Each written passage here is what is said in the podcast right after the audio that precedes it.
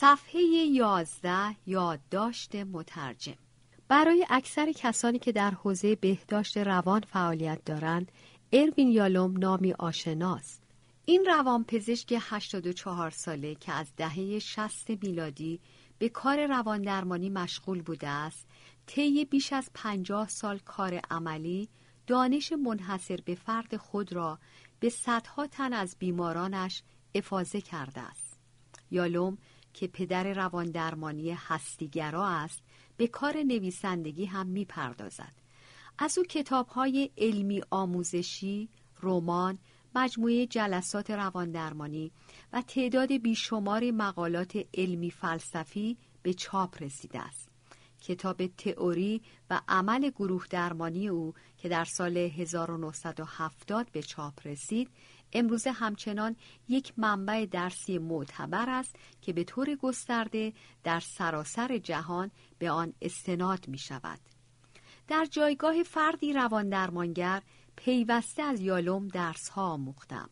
به یاد دارم سالها پیش زمانی که آموزش درمانگری می دیدم تماشای فیلم های جلسات مشاوره و روان درمانی خبرگان این حوزه برایم بسیار مفید بود. زمانی که با نوشته های یالوم آشنا شدم نوآموز بودم و تأثیر نوشته هایش را صد چندان دیدم چرا که او قصه های درمانجویان خود را به زبانی ساده و شیرین بیان می کند و در عین حال روند درمان را صادقانه و شفاف در اختیار خواننده قرار می دهد که این خود همانند کتابی علمی آموزشی برای درمانگران جوان سودمند است. بجاست که در آغاز از مانا دخترم که در مقام ویرایشگر زبان انگلیسی در انتقال مفاهیم از انگلیسی به فارسی مرا یاری رساند.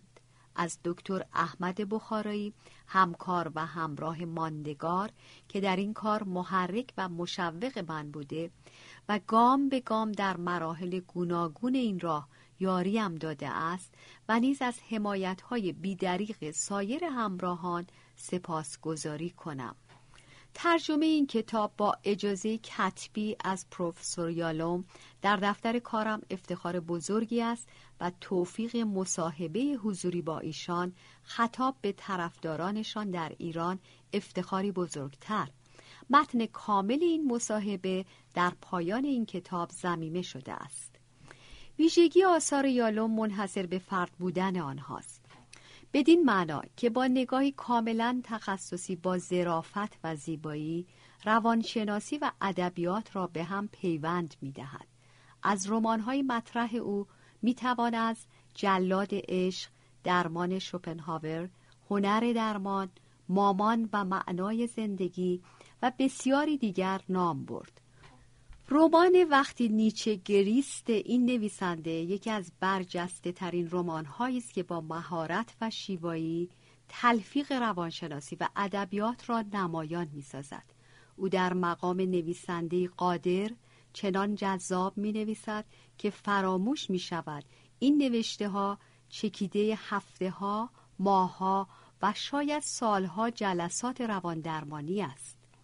یالوم را می‌توان جزو افرادی دانست که در امتداد سنت روانشناسی انسانگرا همواره برای عبور از عرصه آسیب شناختی روانکاوی با نگاهی فلسفی دریافتی متفاوت از انسان و نیازهای روحی و روانی او ارائه می دهد. او برای درمان بیماران از مرز آسیب شناسی بیولوژیکی عبور می کند و بر نگرانی ها و مشکلات ریشهدار برخواسته از موقعیت وجودی آنها تأکید می کند. در این کتاب انسان موجودی یک روزه یالوم در 84 سالگی دو چالش اصلی هستی را از نگاه مراجعانش و تا حدی خودش توضیح می دهد.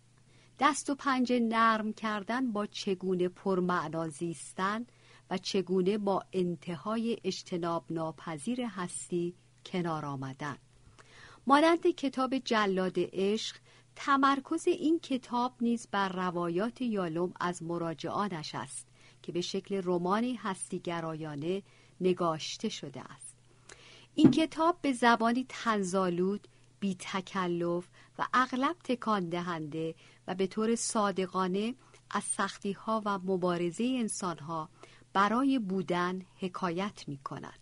در عین حال یالوم از میوه های اصلی زندگی مانند عشق، دوستی و خانواده به منزله وسایل و شیوه های اصلی تحمل زندگی نام می‌برد.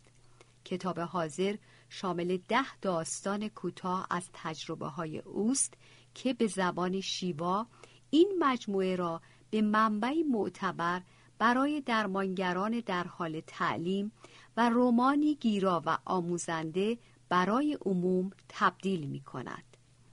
یکی از ویژگی های مهم نوشته های یالوم تاکید او بر ارتباط و اهمیت آن در درمان است.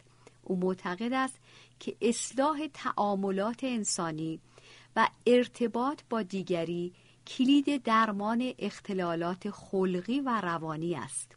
او در این کتاب مانند سایر آثارش سعی کرده است تا با برقراری رابطه چارچوبدار و مرزبندی شده و در عین حال صمیمی و گرم تأثیر تعاملات انسانی را به خواننده نشان دهد.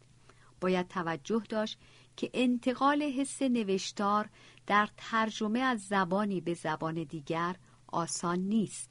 شاید به همین دلیل است که جورج استاینر زبانشناس برجسته آمریکایی جرأت و جسارت کار ترجمه را به جرأت انسانها برای ساختن برج بابل تشبیه می کند. پاورقی جورج استاینر نویسنده متفکر زبانشناس و فیلسوف اجتماعی آمریکایی فرانسوی تبار. مترجم. ادامه متن. هر واژه در هر متنی لحن خاصی دارد که تنها با شناخت سنت و فرهنگ آن زبان می‌توان معنای مستطر در آن واژه را بیان کرد. برخلاف زبان فارسی در زبان انگلیسی بین نگارش و گویش تفاوت فاحشی نیست. و بیان حس صمیمیت در رابطه از طریق لحن گفتار و استفاده از اصطلاحات خاص منتقل می شود. در نتیجه برای ارائه ترجمه صحیح و توانا در ادای جان کلام آشنایی با فرهنگ این زبان الزامی است من در این برگردان برای حفظ امانت و انتقال حس صمیمیت در رابطه یالوم با درمانجویانش از زبان محاوره استفاده کردم. به این امید که تأکید او بر رابطه و اهمیت آن در درمان را به شیوه خود وی به نمایش بگذارم.